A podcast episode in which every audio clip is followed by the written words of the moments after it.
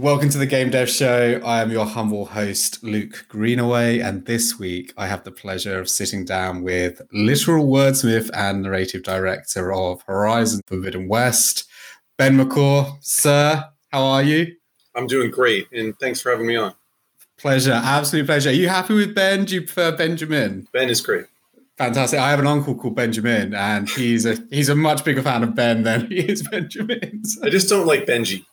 Oh, Benji. Oh, okay. No, okay. Like is that is that an American? Uh, maybe that's an American thing because um yeah, the UK is very much like. Whereabouts are you based? Uh, well, I'm in Amsterdam. Uh, oh, you're in Amsterdam. Oh, yeah, yeah, with with Guerrilla.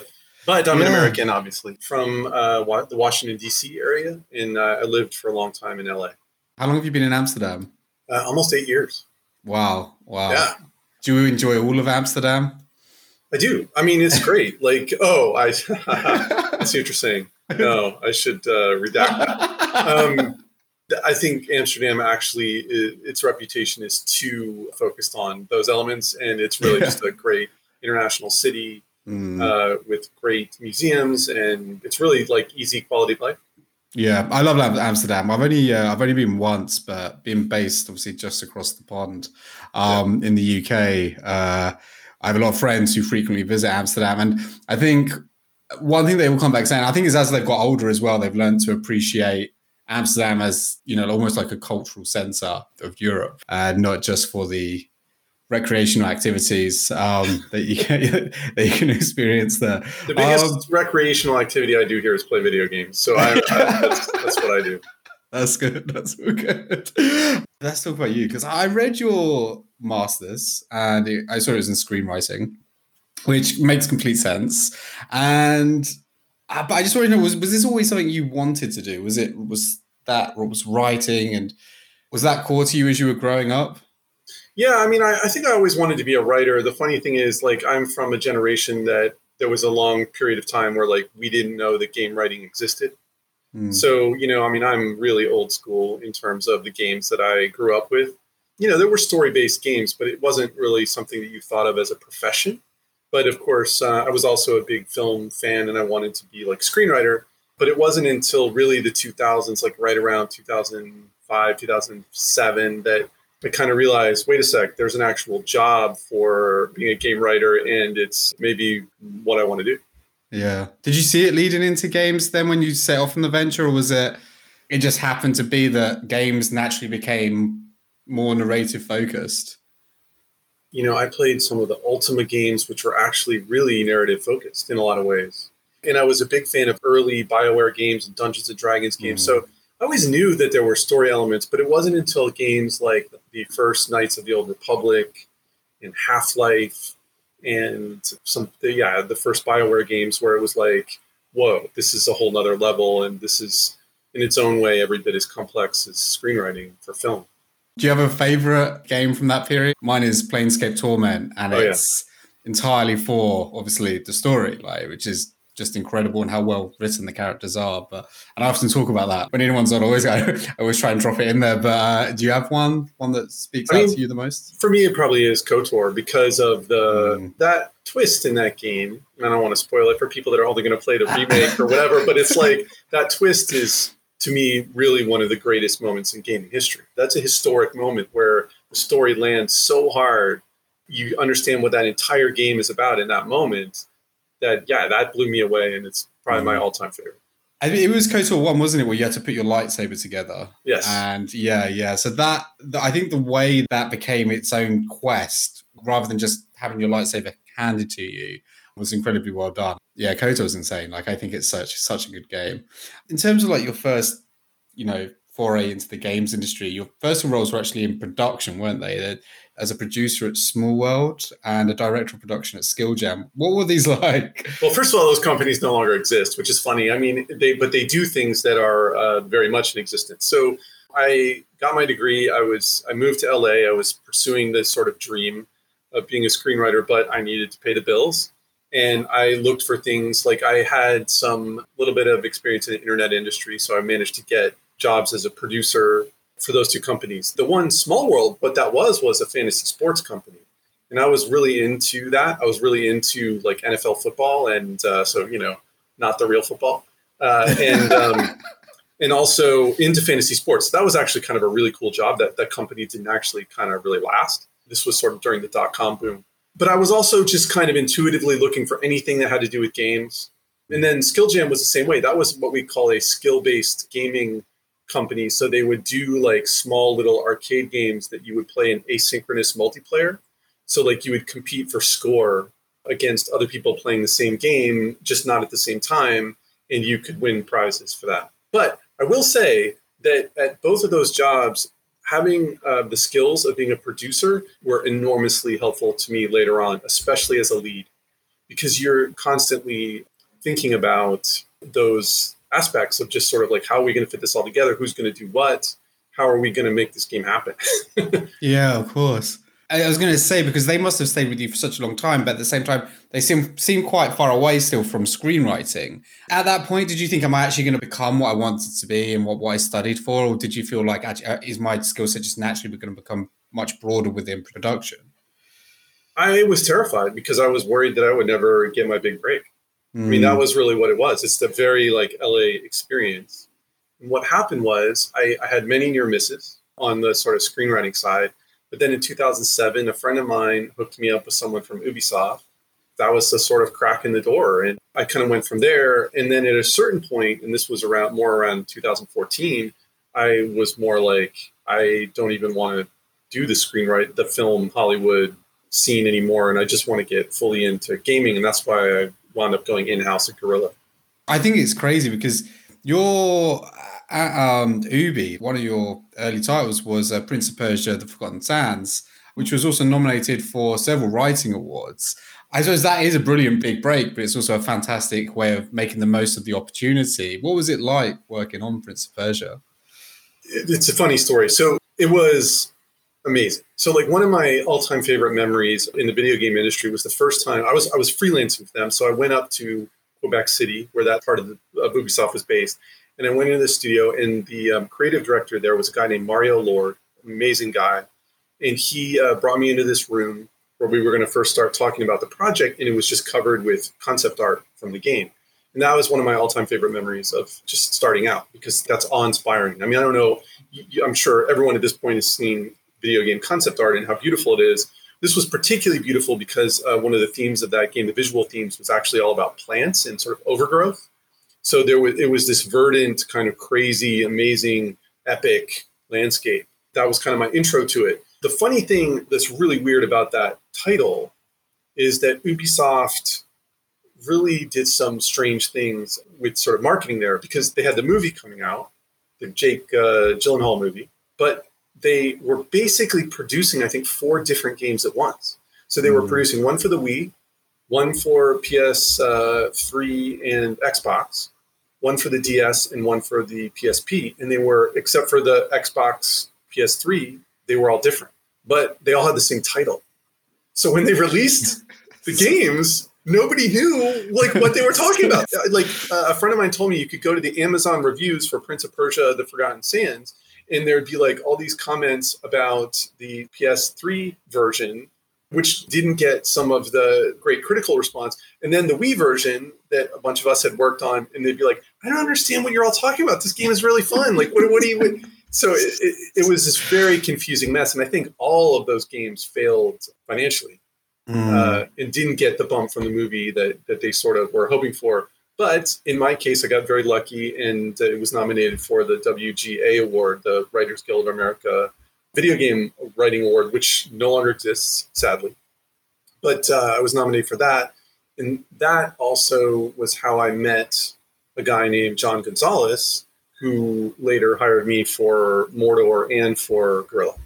I've got to ask because I've never heard of this before. With because I read about Prince of Persia: The Forgotten Sands and the debacle that was multiple titles which are different with the same name. Yeah. Um, you actually had to write different scripts and stories for three different scripts. Each, yeah, for each platform. Like, how was that? How challenging was that? Because did you have to differentiate completely? And how do you actually do that, but also keep it interesting? I mean, you know, what really helped was that the games were themselves were so different. So, like, mm. the Wii game had a very specific setting in this kind of desert oasis with all this kind of plant life that I was telling you about. The um, PSP game was a side scroller, and the DS game at that point was really, you know, was sort of like an even more kind of primitive side scroller. So the design of all the games was just completely different. That really influenced the story for all three of them. When you're working back then in handheld, you just kind of do whatever you can do. There isn't so much storytelling kind of opportunities, especially on the sort of DS one. The Wii U one is like a full AAA like story that yeah, it just had a lot of nice things came together. And and again, got to credit the creative director on that too because he was uh, very influential with the story and also just a great partner to work with. Continuing like the Assassin's Creed trend, I also read, like whilst I was talking to you, that you worked on several short films that explored the Assassin's Creed universe, and these were actually cancelled, unfortunately, during an acquisition by Ubi. Was this hard? Because it sounds like it was quite a big undertaking, and to have that taken away. It was okay. I mean, when I worked at Ubi, I worked on a lot of canceled games. When you're a freelancer, that's something you just kind of have mm. to live with. I think I was just so happy to get the work. I was so happy to get the work. And um, by the way, in two of those, I don't. I was trying to think of this today. I did three of those shorts. I cannot remember what the third one is, but two of them were super cool. Like one of them was imagining Assassin's Creed as a western, and one of them was as a kind of like World War II Indiana Jones kind of action sequence. They were really fun. But I will forever be grateful to Ubi for those opportunities but there was a lot of chaos. They were trying to figure out, they were acquiring that sort of CGI studio. They were trying to still figure out what this Assassin's Creed 2 hadn't even come out at that point. They were still mm-hmm. trying to figure out what they had on their hands and how to expand it and what to do with it.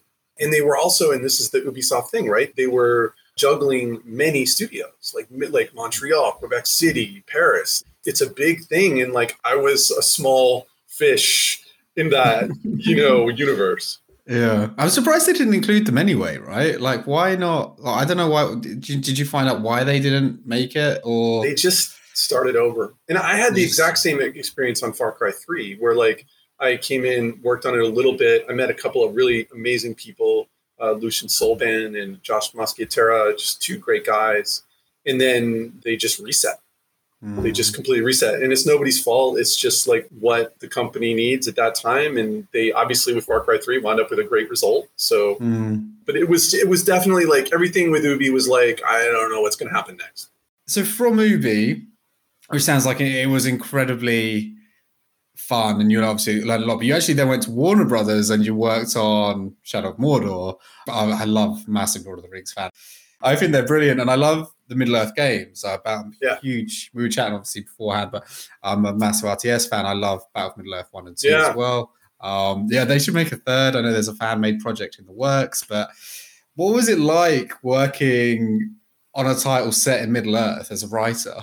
So first of all, got to give credit to Warner Brothers and to John Gonzalez who hired me for that project. You know, and I played a small role in that, but it was really cool. What was cool about it was a couple of things. One was the IP, and particularly that take on the IP, because what was so great about that game was that it really flipped the script on that IP. It had this kind of Dark Avenger kind of storyline.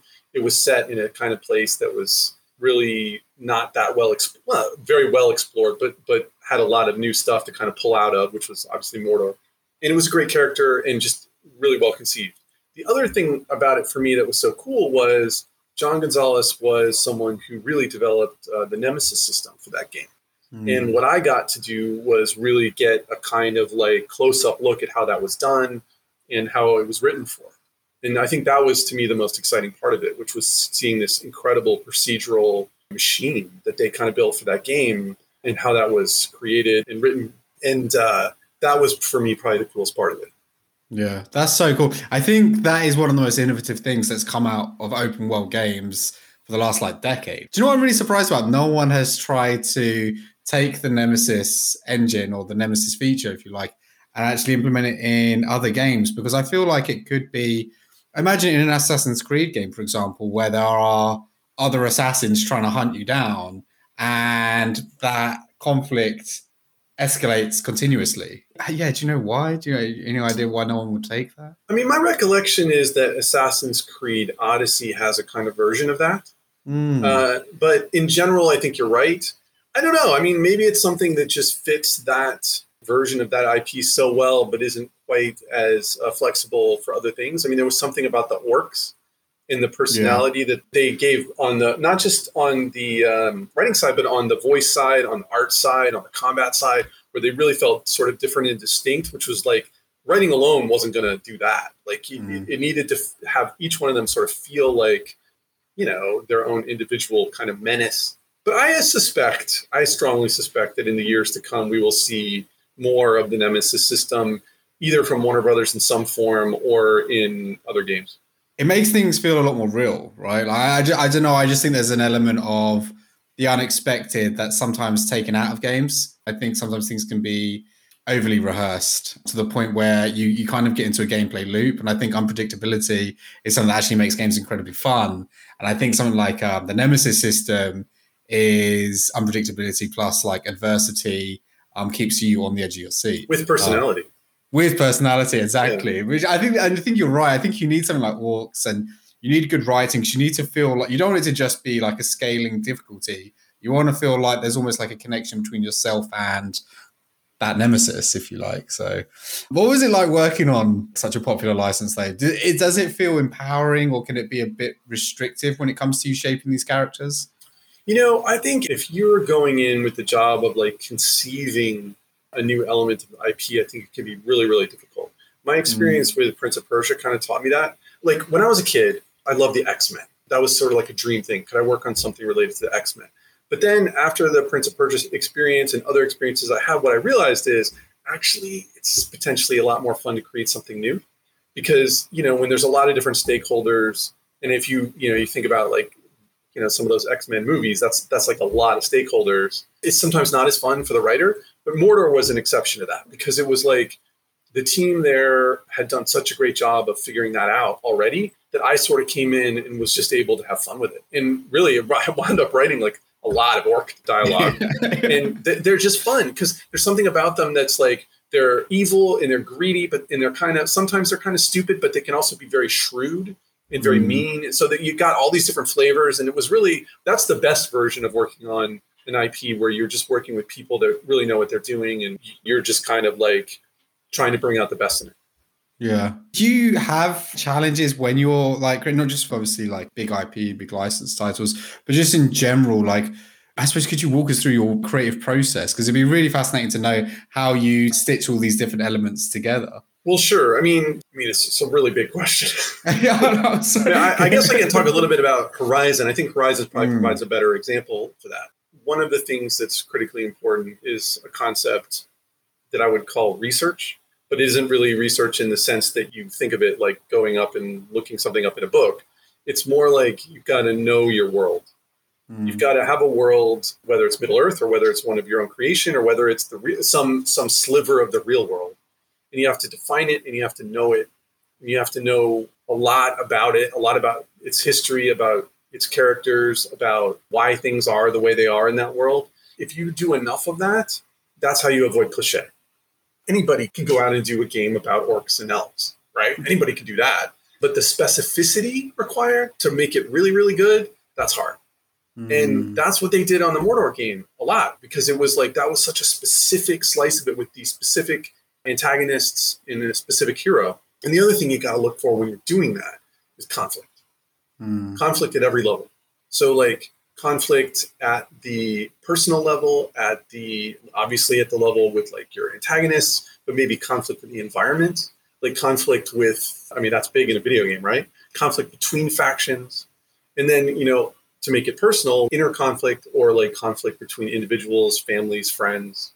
Mm. And you're sort of looking for that at every single level. And if you can kind of find that, chances are you're going to find an interesting story because I suppose you're responsible for bringing everything together and doing so much of the writing and the narration. Can you sometimes get into a position of like chicken and the egg? Because where you're creating the lore is you're, you know, writing the script and you're bringing these characters to life. Are you the one that's actually setting the structure and the foundation there for everyone else to build on sometimes? Well, this is the great thing about working at a video game studio, especially one that's mature, that, you know, that mm. really kind of knows what it's doing is that you have so many colleagues that are helping you with this. So one of the great pleasures of working at Guerrilla is their art team. It's not what you think. So obviously there's like concept art and character art and things like that. But let's say at Guerrilla, like the art team is going to design a military facility or, or maybe like a dam or something. They're going to research it, draw it, build it exactly how it would work. You know, it's not just a dam, it's not just a military base. It is a richly imagined, almost physical working model of that thing. And when you have that level of detail and you have access to people that can kind of do that or brainstorming on that level about enemies, about parts of the world, about levels, about characters, it's never just one person doing it's it's a sort of collaborative effort. And you know, my role is really to really, I mean, just to find the kind of human trend or human uh, through line through all that. What makes you feel about it? That's kind of my job. I think it sounds so cool. So yeah, tell us about Guerrilla. Obviously, I know we've spoken a bit about Guerrilla throughout, but yeah, tell us what, how did it come about? What's what's it like working at Guerrilla? Sure. I mean, it came about because um, I think I sort of mentioned this earlier. Like, I really wanted to switch over to full time focus on video games. I was really tired of LA. A friend and mentor basically was like, "Why don't you come to Amsterdam?" My family was a little dubious, but kind of managed to convince them, and we flew out, and it turned out to be an amazing experience. In terms of what it's like to work there, I mean, it's um, I mean, it's kind of amazing. First of all, the physical locale is amazing because you're in the heart of Golden Age Amsterdam, so canals and row houses, and it's physically beautiful. And then it's a really it's a diverse team. I mean, it's about 40% expat and 60% Dutch. So you get people from all over Europe, all over the world, and just obviously highly creative with a real focus on art. And I think that was sort of the challenge that they had with Horizon was that they had made all these Killzone games and they had great gameplay and they had great art, but they were sort of falling a little bit short on the story. And that's why they brought in John Gonzalez and myself to kind of change that culture a little bit and try to hit on all cylinders. That's what we sort of tried to do on Horizon. And I think none of us, for one second, thought that it would be as successful as it was. I think we were absolutely terrified uh, because we had sort of switched up everything to do it and uh, it kind of worked out. Yeah. I mean, what, what's it been like working on and like writing for Horizon Zero Dawn, like the original work? Because it's a brand new IP. I imagine you have just like this canvas, like this blank canvas. Like, what was that like? Well, fortunately, it wasn't a blank canvas. It's actually a good analogy because it wasn't. You know, Horizon really started in a lot of ways as a art concept. So if you imagine beautiful nature, and then you overlay on top of that, you know, mechanical fauna, right, like these dinosaurs, and then a tribal hunter, Aloy, that was the art concept. And if you can imagine seeing that as people do now, of course, they know what it is now. Everyone that looked at that tableau of those three things was like, that's a game. That's a game. I don't know what that game is exactly, but that's a game. I feel it uh, compares favorably to Halo in this regard because when people saw the ring and they saw Master Chief and they kind of saw, you know, maybe the the vehicles and the and the enemies, they're like, that's a game. I don't know what it is, but I want to play it. And that was sort of what Horizon had when the writers came on and then there was just like years of just trying to well answer that question of just kind of like well how did that world come to be and that's really the origin of aloy in, in the story of, of, that game is just yeah. trying to explain what the hell happens to have those three elements come together i think you touched upon this earlier but it's, it's conflict or contrast right if you've got nature yeah. and then you've got machine and then you've got tribes people but with futuristic technology it's actually like these conflicting cultures, conflicting notions. And I guess that breeds creativity that in turn breeds a game. Yeah, I think it's brilliant. And has it been more challenging working on Forbidden West because it's direct sequel? Yeah, I got to be a little careful, but I will say a couple things. I mean, obviously, uh, there's been a lot of challenges associated with Forbidden West, like, for instance, COVID, right? Like mm. that stuff. Yeah, that's been incredibly challenging. Though I will say on the story side, writing a story, executing a story for any game, any large game is incredibly difficult. But it wasn't from scratch because there were a lot of ideas about what the sequel should be based on the first game. So mm. the first game was not really intended. I mean, we didn't know whether we'd get a sequel, but it wasn't really intended to stand alone. Mm. So it raises a bunch of unanswered questions, and that was intentional. And those things really make the the sequel a lot easier. Do you ever look back though, um, as you work your way through the second game and look at elements of the first game, like characters or the way certain things did play out narratively, and think actually, I I think we should have done that differently, I mean, without giving anything away or like. No, but I mean, the thing is, it's like this is something I think it's it's difficult to understand about game writing on this scale, is that you're writing. I think we wrote five hundred thousand words on the first game. I mean, just to give you a little bit of perspective, I mean that's like seven or eight novels, like maybe more, depending on how you count and I think Forbidden West is bigger. So when you're dealing with that volume, yeah, absolutely. You look at everything, and not everything. You look at a lot of things, and you say, "I wish we'd done this differently. I wish we'd had more time for that. I wish we could have had whatever." Right? Like it's mm-hmm. impossible not to, and especially if you just devote so much time and energy to it. What you just hope for is that it resonates with the audience, and that's mm-hmm. where we just hit, you know, whatever you want to call it, the, the mother lode for for the first game because it's just so wonderful how people connected to it. And I'm not just talking about the story, obviously, right? Because there's mm-hmm. people that only want to play that game to kill Thunderjaws, and that's totally fine, right? But there's also people that, you know, you know, one of the things that's just so incredible about that game is photo mode and how like people love to this day. I mean, the game came out what five years ago, and people spend a lot of time in doing virtual photography for, based on that game. I mean, that's amazing. It is absolutely stunning. It looks incredible on the PS5 as well. It just looks ridiculous. You, have you found in your journey there like a, a Guerrilla? Because when you joined, you were lead writer. Is that correct? And then you worked senior. I started as a senior, writer, senior yeah. writer, and then a lead writer, now the narrative director. I suppose have your challenges expanded, and how's your journey changed, and your role changed in that time? Are you further apart from like character creation and development that you were before, or yeah, uh, can you talk us through that? Sure. I mean, so you have to understand that when I arrived there, I had been a freelancer, and this is really important because I, this is I was going in house really for the first time, and mm. I'd also been in LA for a long time working you know, kind of alone. I mean, like of course I I had contacts and there were producers and managers and all that stuff. So I get to Guerrilla in 2014, and it's like this is a team, and I just loved it. I want to hang out with everybody. I want to know what you do. I, let's figure this whole thing out.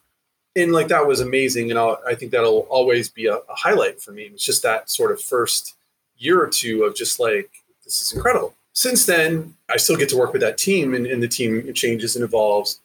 I think I do sometimes miss the like kind of hands-on, like get together with like a quest designer and kind of really like hammer out mm-hmm. the very nitty gritty specifics of, of this or that quest but I still do a lot of the same things. I think what, what's changed more is like I'm trying to manage this kind of like universe of like, which has a lot going on. You know, it's like there's Forbidden West, but there's also, for instance, like comic books and things like that that are shooting out of it.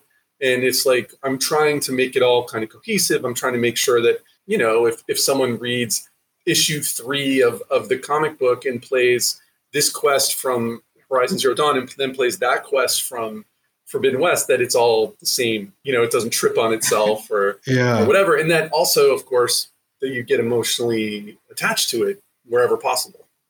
Yeah, that must be so hard as it as the universe expands. I always wonder like that with all games, to be honest, but how the lore doesn't. I mean, you read about it with Marvel. I don't know if you're a big Marvel fan, but with the Marvel universe and how naturally when you have like narrative arcs and there are so many running in like equilibrium with one another there are going to be voids and there are going to be loopholes and things that just don't make sense i think one of the best cases in point with that was with thor in the first thor you see the infinity gauntlet in the trophy room and actually when you first see it on thanos it's on the other hand right. and they managed to get round this hole by in i think it's thor ragnarok hela when she walks through the trophy room she pushes over the gauntlet and says it's a fake. Yeah. And it's like it's quite a clever piece of writing to actually bring that loop to a close. Do you have a process in place to manage that level? Because Horizon Zero Dawn seems to be just expanding and expanding its lore. Well, so first of all, we're going to make mistakes like that. I, guarantee it. I don't know what they are, but they're there. So, so apologies in advance, right? Like we're, we're making those mistakes. So you're a Lord of the Rings fan. Let me try to put this in a way that you, I think you'll relate to. When I was a mm-hmm. kid, I had this book. It was called the Tolkien Bestiary, and it was like kind of like an encyclopedia of Tolkien. And I read it. I just I wore it out. I read it so much. And at some point, I also got a copy of the Silmarillion and the sort of like appendices of that. They have timelines, kind of explain the thing. And then also there are editions, I think, or maybe all editions of the Lord of the Rings that have all of this ancillary material about where Gandalf was, you know, at X point before this part of the story happened. And um, I love that stuff. I loved it. I, there was something about this idea that this universe is bigger than what's just in the books. And oh, what what what happened? Where was it? One of the things that still bothers me to this day is this idea that in, in Tolkien there's a story about how Gandalf showed up one day on a boat to Middle Earth, and he had two buddies with him, Saruman and Radagast, and there were two more. And nobody knows who they were. It just kills me that I don't know who they were. No one's ever like fleshed this out. I actually thought that'd be somebody should make that video game of those mm. two other wizards and what happened. But anyway, the point is, that's how I feel about Horizon. I'm interested in every little detail, and we do our best to keep track of it all in documents that are kind of a lot like what I'm talking about that Tolkien did, right? I mean, I'm not saying we're doing it as well as he did, but timelines, faction profiles, outlines, whatever it is, right? And the detail orientedness of that, the like, what happened on this month in the Horizon universe, I love that stuff. I love that stuff it's something I hope that we can kind of share with the audience in some form someday. Is like, how do we do that? What are we thinking about that? Mm, like maybe like games that are part of the universe, but actually not Aloy's story, maybe, or things like I don't know, like just things that fit sure. in those plot holes. Like you said with um Tolkien and that, like you know, the two people that Gandalf obviously came with, which were never spoken about again. It's interesting. I, I was speaking to, I had um Amber Leguri on. She was actually talking about her time beforehand at Eidos and when she was working on Tomb Raider, and they actually had someone whose entire role was basically to update everyone on the lore to make sure because there were so many two different Tomb Raider games over such a long period. Even though it's not as narratively led, it is kind of now, and they want to make sure that things are quite succinct. And that was all they did was they just filled in all the teams. It's actually quite an expansive position because affects art, it affects narration, it affects sound, it, it, can affect everything. It's incredible how complex these game worlds have become because the narration and the lore and the story is so expansive now. Well, one of the um, things that we have too, which makes it even weirder, is like, you know, obviously of Aloy and everything that happens in the tribal world, but we have this like super, super detailed history of the 21st century, right? Mm. Of like how all the bad things happened that led to you know zero dawn and all that stuff so that's pretty detailed too i mean it gets more detailed with every uh everything we add to the story right so. yeah there's gonna there's gonna be things uh, we find out in forbidden west that are gonna obviously hope you know, we won't go any further on this. this I wish um, I could say um, more. so, on this subject of like these ever expanding worlds and IPs, like how specifically has narration changed in video games for you since Prince of Persia to now, basically? Well, I, am not going to use Prince of Persia as an example because that was such a beautiful example of collaboration. But in a broader mm. sense, game writing just has a bigger seat at the table. So mm. there is an industry wide acknowledgement that even if you're not making a completely story based game, that you need to have writers and narrative designers front and center as these games are being mapped out. And the earlier you do it and the more uh, collaboration you have with them, the better the material is. I know that there are plenty of games that are heavily design based, but I mean, look at League of Legends. So that went from, I mean, one of the most successful games in the world. That mm. went from having, with being a kind of incomprehensible mix of sort of different fantasy universes that are sort of all in the same universe to something that they've built now because they realized this exact thing that I'm talking about into a much more coherent kind of world where now they have this like hit Netflix series based on it, right? It really pays to have the story people in the room from the get go. And I think yeah. most studios understand this. I mean, some like Santa Monica Studio or Naughty Dog, where it's like the story people practically are like the creative directors and things like that but also to all kinds of other games. And even a game like Apex Legends, you know, which is obviously a design heavy experience. It's, you know, it, it doesn't have a lot of actual narrative design in it. Even them, they realize how much people love those characters and they sort of want more story out of those characters. So that's the difference. It's, it used to be that games are about design, they're about combat, they're about art, but they're not really stories. And you can just kind of tack that on later. Now it's like, no, you, not when you're making a AAA game with a story where you have hundreds of people and potentially tens or hundreds of millions of dollars at stake. That just doesn't mm make sense because what you're going to get gamers will know it's an incoherent experience. Like it, it's yeah. like the what is the term ludo narrative dissonance, right? It doesn't add up. And gamers want not all, not all gamers, but a lot of gamers want a cohesive world. I want games, and I think in some ways they get in there, but like you know, like Breaking Bad, where we we have that level of character development with Walter yeah. White, and you have this love hate relationship with someone. I want I want to feel that, but with the character I'm playing, and I think we will definitely get there because, like you said, like I love that narration is now at the table, right? It has a seat at the table.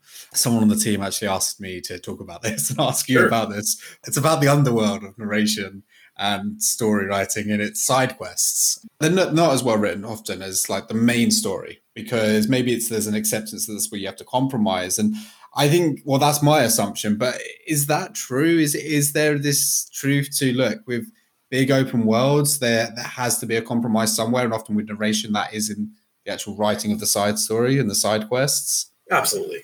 I mean, like, what can I say? I mean, look, you're you're talking about you're talking about a situation where you've got just an enormous world with an enormous amount of content. And I think if you really looked at it, I'm not as erudite enough to do this, but if you looked at side quests in a different way, if you didn't concentrate on the writing, but if you concentrated on, for instance, how well the combat encounters are set up, or mm. how well the environment is arted up, or the sound design, you would find all the same which is like less, right? Less, mm. less concentration on the writing, less concentration on the combat, less concentration on the art, and less concentration on the audio.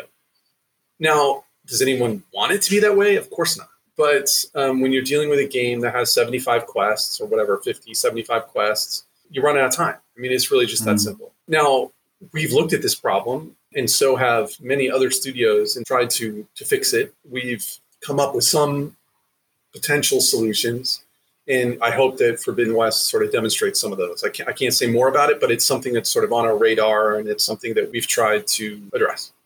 Mm, okay, I think your example of God of War, you mentioned earlier. Do you think maybe games because I look at God of War, I look at The Last of Us, Last of Us Two, Hades. I look at like say Breath of the Wild kind of bucks this trend, but many of the game of the years from the last like five six years, they're quite tight linear worlds, right? Now they just are like, and I think they have to be to maintain, like you said, that level of quality. Do you think maybe that's somewhere that we game design should be focusing a bit more on? Because I know you have obviously you've got like your big expansive worlds which are brilliant, but do you think maybe we're going to see this trend where we actually focus on maybe like tighter, smaller worlds to enhance the narrative? I mean, I think if you look at the way, so this is me stepping out of my lane for a second, okay? Because I'm mm-hmm. I'm just a writer guy, right? but if you think about the way the industry is going and the amount of time and money that's spent on a game and the risk involved, the math sort of trends towards at some point someone's going to try to make smaller games or more episodic games or games that aren't you know, that don't take five years and X number of gazillions of dollars to make. There'll still be open world games and there'll still be huge games. The, the proposition of building something like as big as Assassin's Creed Valhalla, which I'm not sure if this is actually true, but to me that feels like the biggest open world I've ever played. It's just so daunting in terms of sort of time and money and effort. And if you can focus your experience, the player's experience a little bit more, you can deliver a higher level of quality. I mean, it's just a pure equation of time, money, people hours, you know, mm. all that stuff. Do you think it's easier to find people to create open worlds rather than writers to create, you know, more linear? Because I suppose a lot of it has to be like we talk about the, these games that are more linear compared to open worlds, and obviously a lot of it is mass. You need a lot more developers because you've got a lot more going on. You probably have completely different infrastructure, you have different engines at play. Do you think that's easier to find though, because it's just naturally the like you said the games industry is naturally been more focused on design than it is actually to find like writers like yourself like top tier writers to come in and actually design this tighter narrative experience. And that's why there is a bigger focus on open world games. I think that talent at every level of the video game industry is really hard to find. I mean mm. guerrilla has got an amazing collection of developers and so do many other studios.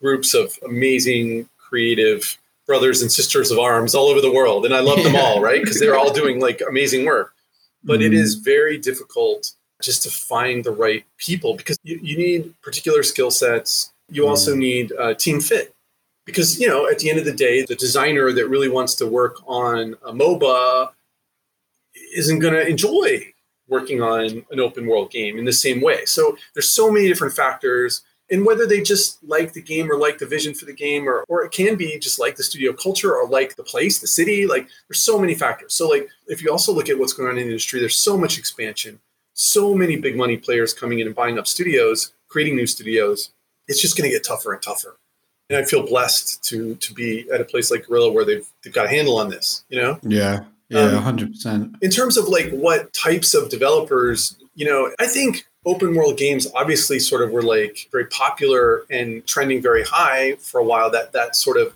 genre, and like all things, that will have ups and downs. You know, there'll be a, a decline. I think in how many of them there are and, and how many of them are successful, and then there'll be a revival it's just one of those things. It goes up and down with the industry, just like we were discussing earlier, Age of Empires, right? Like yeah. it's so great to have it back. It's so yeah. great to have it back. But it's been a long period where that hasn't been the focus of the industry at all. Mm. You know? It makes me very happy that Age of Empires is, is, the classic RTS is back because like it feels weird to be playing one which has been released recently. Um, but which is basically the same game that it was 15 years ago. But like it's very pretty very pretty, very very pretty, and um, I think it's fascinating, like the ebb and flow of the games industry.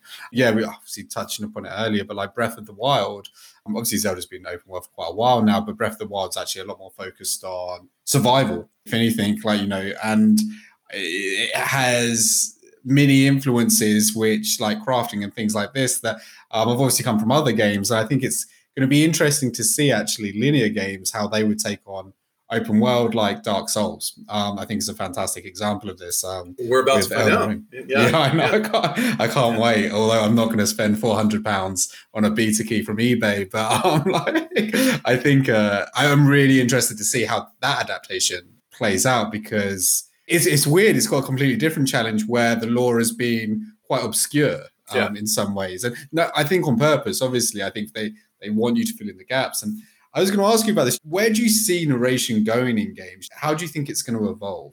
I mean, it's going to evolve in a couple of different directions, but here's a couple. Okay. So, I mean, one of them obviously has to do with VR. You know, I mean, it's been in the news. The metaverse has been in the, the news quite a lot. Development may be slow, but at some point it's going to hit a kind of critical mass where it'll be more, I, I wouldn't say standard, but sort of more like uh, mainstream and when that happens, that's going to change storytelling because storytelling is different in VR. Speaking to colleagues around the industry, you know, it's very hard to focus the player's attention in VR the way you would do it in uh, a game like Zero Dawn because of like cinematic. You can't really do a cinematic in VR because you can just kind of turn your head away, right? so that's one area. Another area I think has to do with we were talking about the Nemesis system, but I mean there are going to be more and more attempts at procedural driven stories. It's hard to predict exactly which ones will be successful. It's also hard to predict how much sort of AI will come into this. But I do think you're going to see some really interesting and exciting new ways of telling stories in a procedural way. Now, personally, I think it's hard to generate the sort of emotional interest in a procedural story the way, you know, a game like The Last of Us Part 2 does just so mm-hmm. purely authored experience and that's sort of designed to generate emotion. But people are going to figure out some cool tricks mm. like the Nemesis system. They're going to really feed the desire for content and, and the desire for a kind of narrative, not an authored narrative, but it's kind of narrative that people really like. So mm. I think mm-hmm. those are two directions that industry is going to continue to really dig into. But I still think that, you know, uh, studios like Santa Monica, Naughty Dog, and Guerrilla and others are going to be pursuing, you know, scripted, story driven, authored stories. And I, I think that's great because, I mean, obviously it's sort of where my taste lies. And, you know, I want to go out and play the next, I want to play God of War Ragnarok. I want to play mm-hmm. uh, whatever Naughty Dog comes up with next. I want to play Remedy. I want to play the next Control game. And that game just completely blew me away. You know, yeah. so those types of sort of story based games are going to still be there. Yeah, I hope so as well because I feel like I, I, don't think there should be innovation for the sake of innovation. I think sometimes that's where you see tech fail, right? Can I just say some, one thing about that though? yeah, sure. Here's what I love about video games, right? And this, this is something that the metaverse cannot alter. In fact, can only mm. enhance. And this sort of relates to this sort of conversation about is gaming art, right, or video games art. But it's like inside a video game, you can read a book. Inside a yeah. video game, you can look at a painting. You can watch a film. You know, mm. I don't think that these things should replace the actual non-virtual versions of those things, but the possibilities of this space are just so enormous. It could very well be that you find yourself in the future in a virtual world where like you're reading a book on an alien planet. That sounds pretty cool to me. I'll check that out. yeah, I think yeah, I want to see how it enhances it. You know, but right, I'm the kind of guy who goes to books like you know, Ben Baldur's Gate just read everything. Like you know, you're so good. You're you're now my favorite gamer. You're the you're the target audience. But yes, but I think it just that's where you get the emotional attachment to because everything feels more real, right? Like, anyway, I could talk about this forever. I, have got two more questions, like brief questions, just to wrap us up. And we're talking about the you know the metaverse and um, where narration's going, where the games industry's going.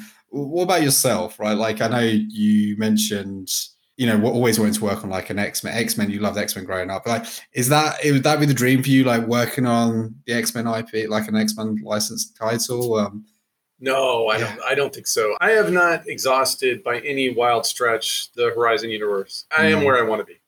Am I looking forward to this Wolverine game that they're making over at? I think isn't it Insomniac?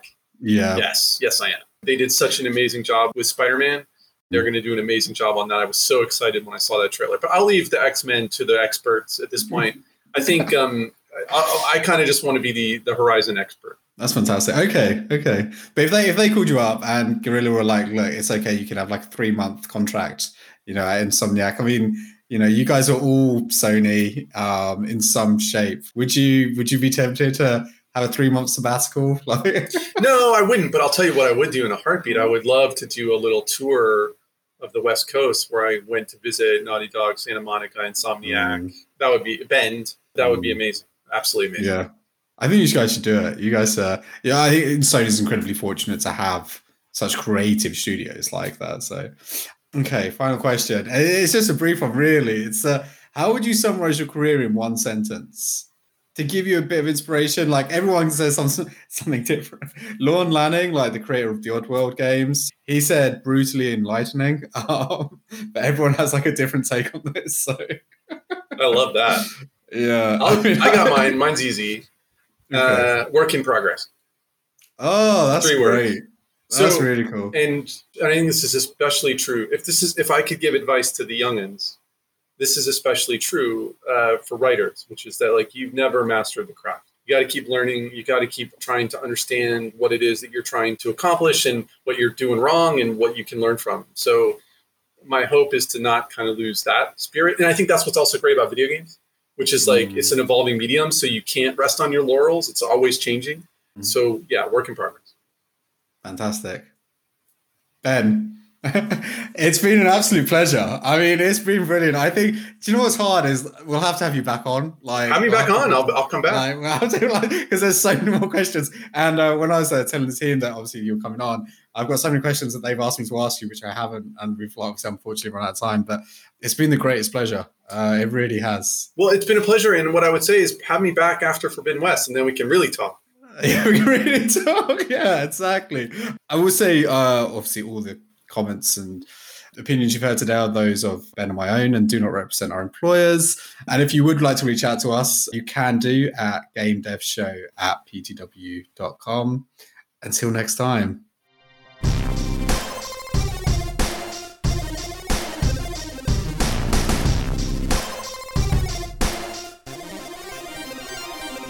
Game over.